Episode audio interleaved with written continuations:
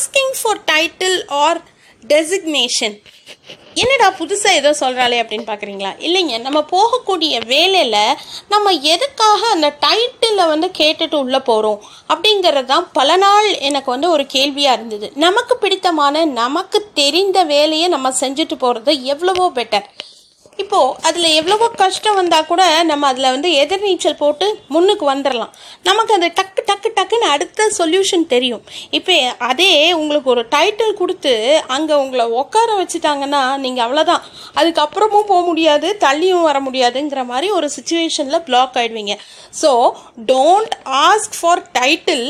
go ahead of your dreams and pursue your title which no one can't afford you are confuse you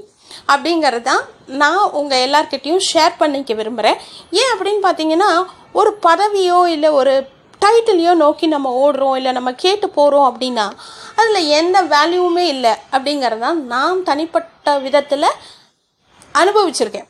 okay so உங்களுக்கு பிடித்தமான உங்களுக்கு பிடித்ததை நீங்கள் உங்களுக்கு உண்டான டைமில் எப்படி எப்படி முடியுமோ செக்ரிகேட் பண்ணிவிட்டு டைம் அலகேஷன் அண்ட் டைம் டெலிகேஷன்னு சொல்லுவாங்க இல்லையா? அந்த மாதிரி இருக்கக்கூடிய செக்மெண்ட்ஸில் நீங்கள் you go ahead and pursue your own title அப்படின்னு சொல்லி ஐ கன்க்ளூட் தேங்க்யூ